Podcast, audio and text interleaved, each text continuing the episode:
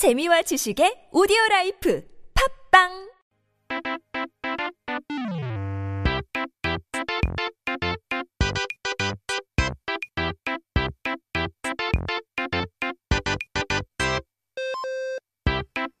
We're back with the word of the day. 그렇다면 사전을 한번 펼쳐봐야 되죠. 오늘의 첫 번째 단어는 바로 조카인데요.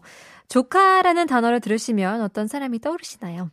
실제로 조카가 있는 지니님들이라면 그 귀여운 조카의 얼굴이 떠오르실 테고 조카가 없는 지니님들이라면 조그만한 아이가 떠오르실 것 같은데요. What person comes to your mind when you hear the term 조카? Now, if you have a nephew or a niece, you would imagine that cute little face. And if you don't, you'll probably imagine some little kid. 조카는 오늘날 형제의 자녀를 칭하는 단어인데요. 이건 누구나 다 알고 있는 사실이죠. Now, 조카 indicates a child of your sibling. And everybody does know this. 근데 이 조카라는 단어에 아주 오랜 유래가 있다는 거 아셨나요? But did you know this commonly known word 조카 has a very long history? 이제 고대 중국에는 계자추라는 사람이 있었대요. 이 사람은 그 당시 왕권, 어, 왕권 싸움에서 밀려난 문공이 피난을 갔을 때 최선을 다해 챙겨준 충실한 부하 였는데요. 이 문공이 나중에 돌아가 왕이 되고 나자 계자추를 까마득히 잊고 찾지 않았다고 합니다. Now, in ancient China, there was a person named Kejachu. He was a loyal servant of the Mungong, who was then fleeing for the fight of the king's throne. Now, eventually, Mungong did become king, but he forgot all the things Kejachu did for him and didn't look for him. 그러자 계자추는 너무 슬픈 나머지 산에 들어가 불을 지르고 나무 한 그루를 끌어안고 다 죽었다고 합니다. Kejachu fell in deep despair, decided to go deep into the mountains, set fire to a tree, held on tight to the wood, and eventually burned to death. 그 소식을 뒤늦게 들은 이 문공이 그제서야 다 타버린 계자추를 찾아가 계자추가 끌어안은 나무로 신발을 만들어서 신고 다니며 족하 족하 하면서 울었대요. 그래서 발족 하자를 써서 발밑이라는 뜻이죠. 계자추를 잊지 않겠다라는 의미였죠.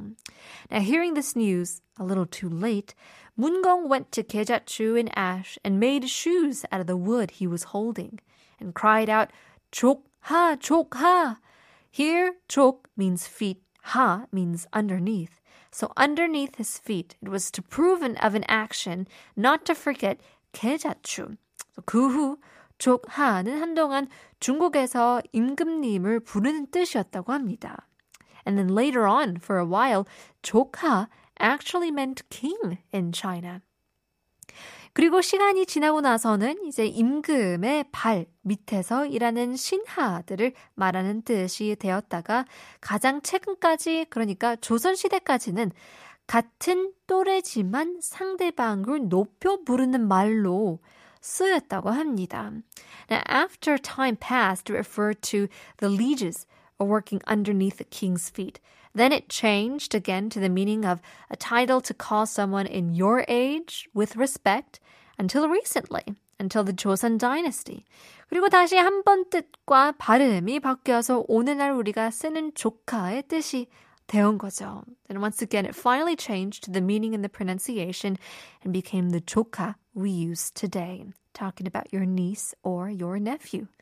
참 한 단어에도 이런 긴 역사가 있다는 게 참 재밌기도 하고 어, 역사가 깊고 슬프니까 좀 그렇죠. It's fun to know how long of a history uh, this one word has.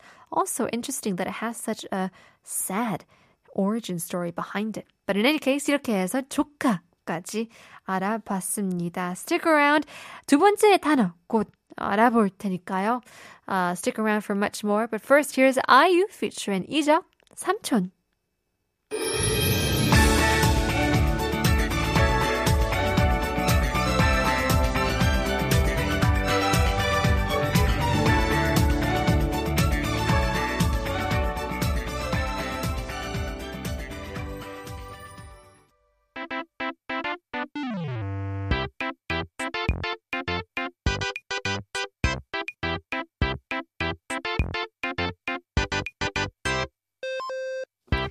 Time to take a look at our second word of the day. 두 번째 단어는 바로 고주망태인데요.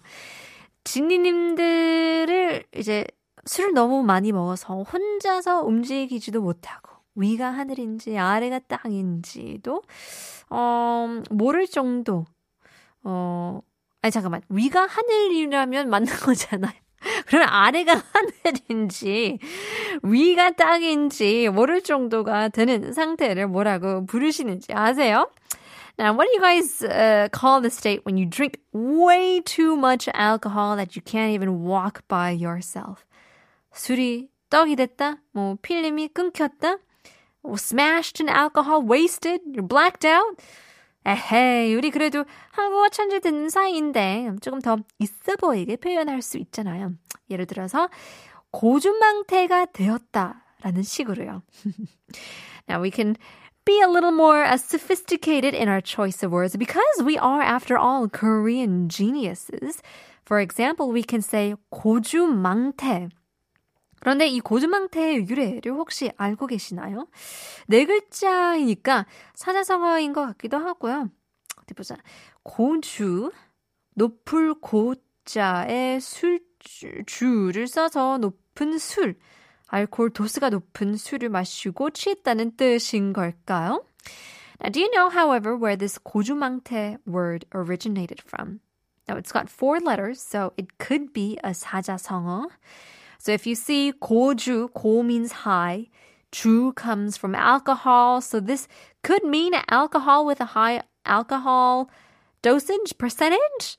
이 말도 그럴듯하지만 고주는 술을 거르거나 짜는 틀을 말하는 고조가 병현된 단어인데요. 술과 관련이 있기는 하죠. So this word sounds like it might make sense like a high alcohol percentage drink, but it's not the answer we're looking for today. 고주 is actually a word that comes from 고조, which is a frame tool used to filter or squeeze the alcohol. So I guess it still does have to do with alcohol, nevertheless. 그렇다면 망태는 뭘까요? So what is 망태 then?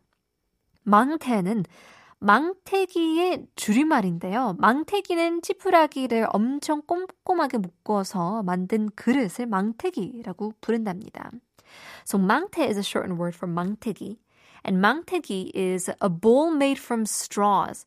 Now you make it by tying the straws really tightly together, very sophisticatedly. 그렇다면 술을 거르는 고조 위에 놓인 망태기의 상태가 어떨까요? 찌푸라기로 만든 거니까 술에 아주 푹 절어 있는 거겠죠. Knowing this, what would gojo be like on top of mangtegi?